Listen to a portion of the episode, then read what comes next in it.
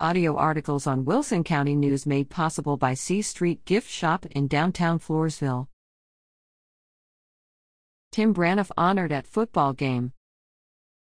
Nancy Kolodziej, Poth class of 1985 representative, presents Kim Kowalik, the late Tim Braniff's daughter, along with other family members, a plaque of recognition at the Poth vs. Falls City football game, September 1st. Braniff, who passed away in November 2022, served in Poth from 1983 to 1989 as a head football coach and later principal. He was involved in UIL Region 4 track for over 20 years. The class will also plant a tree in Braniff's honor at the football field in the fall.